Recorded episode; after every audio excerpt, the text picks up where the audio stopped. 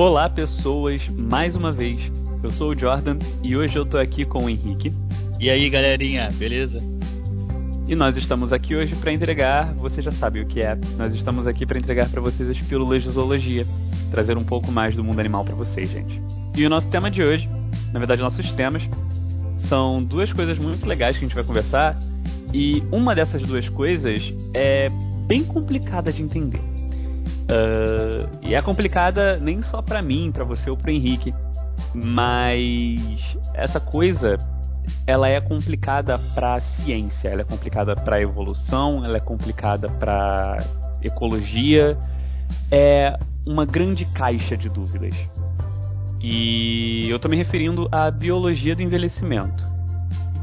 E como nós somos a zoologia para os nossos ouvidos, nós não vamos falar somente disso, né? Vamos falar de como os insetos eles são super importantes para essa linha de pesquisa e como eles são utilizados atualmente para se estudar o envelhecimento de todas as espécies do mundo. Não são quaisquer insetos que a gente vai falar aqui hoje. A gente vai dar um foco especial para os insetos sociais, que são. Pera, a gente fala? Não, não, deixa que eles vão descobrir mais tarde. É, sem spoiler, galera. Continue escutando. Fiquem com a gente e eu espero que vocês gostem.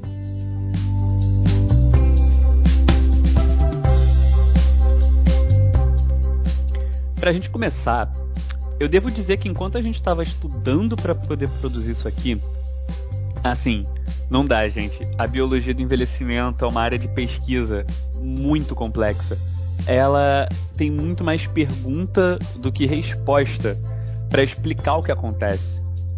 E enquanto a gente está lendo, é, é tudo tão, sabe, superficial ainda.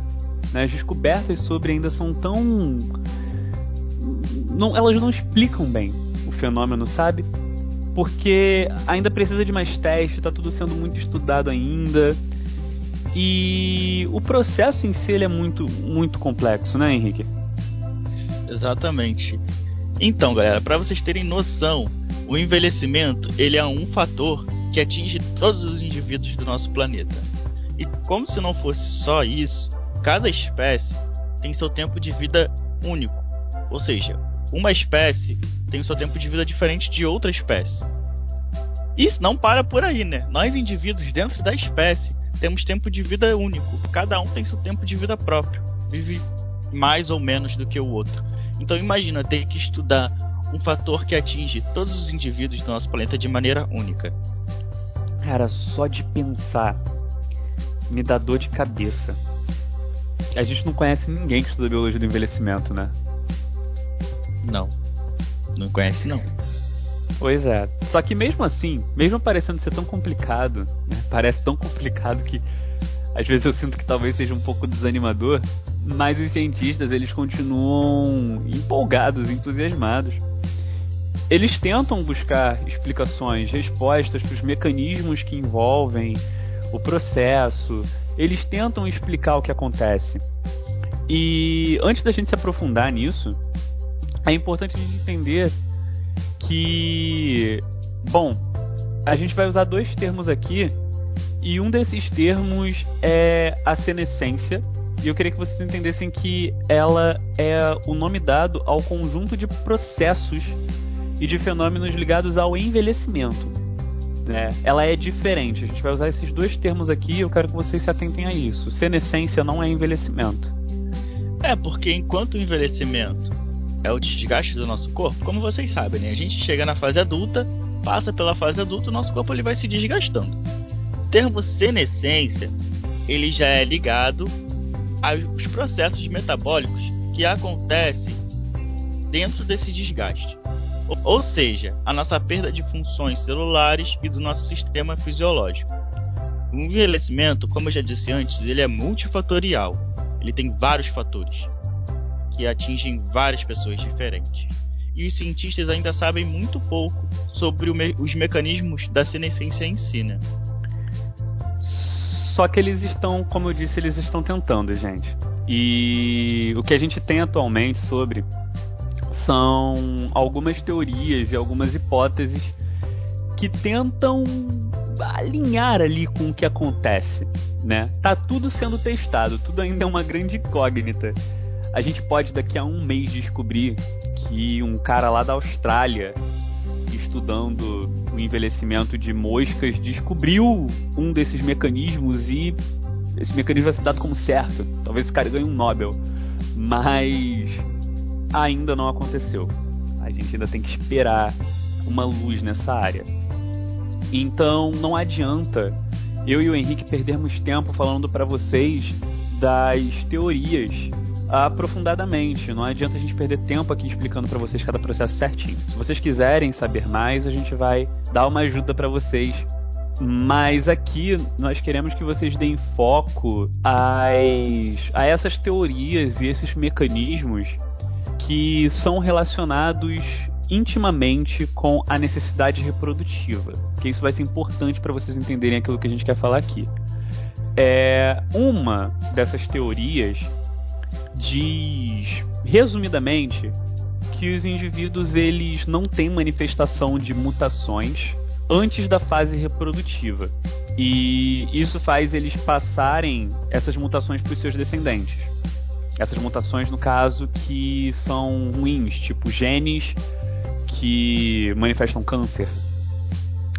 Um, a outra diz que os genes tentam garantir o sucesso reprodutivo.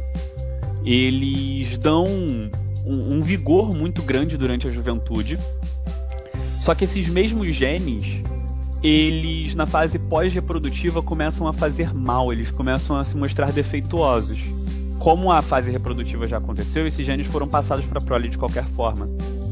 Então, basicamente, quanto mais cedo se começa a reprodução também, mais cedo começa o processo de senescência, esse processo de perda das capacidades fisiológicas, das capacidades celulares. Então, basicamente é isso, né? É, Jordan, porque a ideia que temos hoje é que o sentido da vida é a imortalidade. Mas não a nossa imortalidade, né? Porque isso seria impossível. Mas a imortalidade dos nossos genes. Esse é o sentido da vida, o que chamamos de perpetuação genética. E os animais são a melhor forma de nós estudarmos essas teorias que o Jordan citou anteriormente. Mas explica aí pra gente, Jordan, como que são esses estudos? Então, atualmente, os cientistas eles utilizam com maior frequência ratos, nematodos e moscas para poder estudar esses fenômenos. Né? Eles são chamados os organismos modelo. Né? A gente falou sobre organismo modelo em outros episódios também. Se você não escutou, vai lá escutar.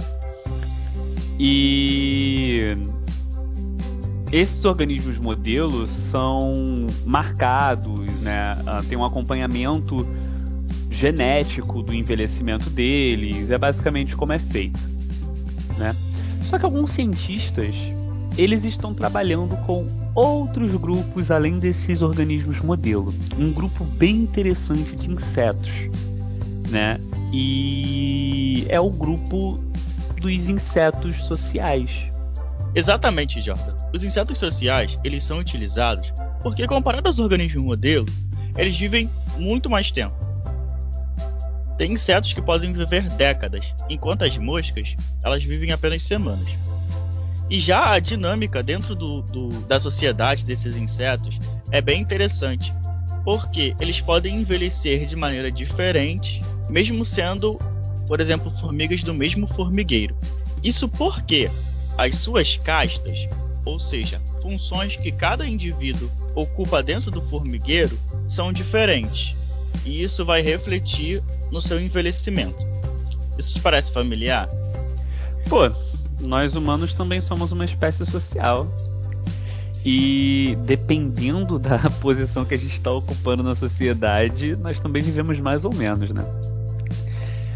Mas nos concentrando nos insetos e deixando as nossas questões sociais um pouco de lado, a diferença entre a longevidade de uma operária e da rainha uma colmeia, ela pode ser de 5 anos, por exemplo. E enquanto a rainha vive cinco anos ou mais, uma operária vive um ano ou menos. sabe, gente. E tem insetos ainda que têm diferenças ainda maiores. Se você pegar umas formigas aí, formigas vivem realmente décadas, como o Henrique falou. Bom, galera, e se vocês não acreditam que a casta das formigas elas podem interferir na sua longevidade, eu vou apresentar para vocês agora a formiga clone. É a espécie de formiga Platytireia punctata. Ela é capaz de produzir novos indivíduos a partir de ovos que não foram fecundados ainda, ou seja, ela cria clones de si mesma. E os cientistas, cultivando uma colônia desse clone, ou seja, enchendo uma colônia inteira desses clones, eles podem diminuir ou aumentar o tempo de vida desses indivíduos, colocando eles em castas diferentes. Ou seja, mesmo elas compartilhando do, exatamente do mesmo DNA, se colocadas em trabalhos diferentes, o seu tempo de vida também vai ser diferente. E aí a gente tem suspeitas dos motivos para a conservação das rainhas e do envelhecimento mais rápido dos demais insetos. E as suspeitas elas estão concentradas em algumas questões. Né? Uma dessas questões é a exposição da rainha aos riscos de doença e predação, o que não ocorre muito bem. Né? As rainhas elas ficam muito bem protegidas nos formigueiros. Elas têm as operárias e as guardas, então elas ficam livres de uma sorte de doenças e problemas que podem acometê-las, né? Uh, a busca de alimento elas não precisam fazer e nem cuidar do, da prole, nem cuidar dos novos insetos, elas precisam porque dependendo da sociedade existem indivíduos que cuidam. Então a rainha ela fica no formigueiro sem fazer basicamente nada além de reproduzir. E a segunda questão é relacionada ainda com essa reprodução delas, né? Alguns estudos foram feitos e os resultados mostram que talvez a reprodução aumente o tempo de vida das rainhas, mostrando que rainhas virgens vivem menos do que rainhas que se reproduziram. Isso tem relação à produção de células, e algumas outras questões que ainda estão sendo estudadas, né? É, tudo isso, essas duas questões, elas estão ainda sendo exploradas pelos cientistas. E é o que fazem os cientistas cair em cima dos insetos quanto à pesquisa, porque isso pode mostrar como o fator da reprodução é determinante no envelhecimento e no início da senescência, né? É, só que, cara, por mais que seja ótimo pensar no trabalho com esses insetos, tem algumas dificuldades de fazer estudo com eles, né? Para começar, os estudos são feitos, como eu disse, com marcadores biológicos, etiquetas moleculares e blá blá blá. Essas técnicas ainda não foram bem desenvolvidas para esses insetos sociais. Não existem marcadores para formigas, para abelhas. E isso torna a documentação dos estudos um pouco complicada, né? Outra coisa é que manter as colônias é manter um formigueiro, manter uma colmeia é bem trabalhoso, gente. E rainhas e reis são raros, são difíceis de, de encontrar. Então, bom, tudo isso acaba sendo empecilho para as pesquisas. Mesmo com tudo isso, os cientistas não desanimam e continuam buscando formas de fazer esses estudos acontecerem. Alguns apostam bastante na promessa dos insetos sociais. Canto que em 2014 conseguiram criar a primeira abelha geneticamente modificada, justamente para facilitar esse estudo. Em 2017 também foram criadas duas espécies de formiga geneticamente modificada. E isso é um importante passo para a evolução desses estudos. Entender como essa dinâmica de colônia funciona e como ela impacta na longevidade dos indivíduos. E quem sabe isso não pode nos esclarecer uma das teorias apresentadas lá no começo, né? Pois é, Henrique. Esses cientistas que ainda estão entusiasmados pela biologia do envelhecimento e pelo estudo dos insetos publicaram 15 artigos sobre o tema na revista The Royal Society, na edição do mês passado. Um, E o melhor de tudo é que foi naquela revista deles que tá acesso livre, sabe? Então todos os 15 artigos sobre o tema, eles estão liberados. Alguns desses artigos, tem uma quantidade bacana né, deles, são sobre os insetos sociais. Exatamente. Galera, para vocês que querem saber mais sobre esses assuntos, querem estudar a fundo as teorias do envelhecimento e de como os insetos eles são super importantes e como eles são usados minimamente para esses estudos, o link vai estar tá na descrição do nosso episódio, nas nossas redes sociais, junto com os links dos outros artigos que nos ajudaram a preparar o nosso episódio de hoje. Vocês nos encontram com facilidade no Twitter e no Instagram se digitarem arroba podcast. Lá vocês vão encontrar informações, publicações, vão encontrar coisas que não vêm para os episódios, além de ficarem sabendo de todas as nossas atualizações. Então segue a gente para não perder nada. Bom, esperamos que vocês tenham gostado do nosso episódio. Nós estamos terminando por aqui. Até a próxima, galera. Um beijo, tchau.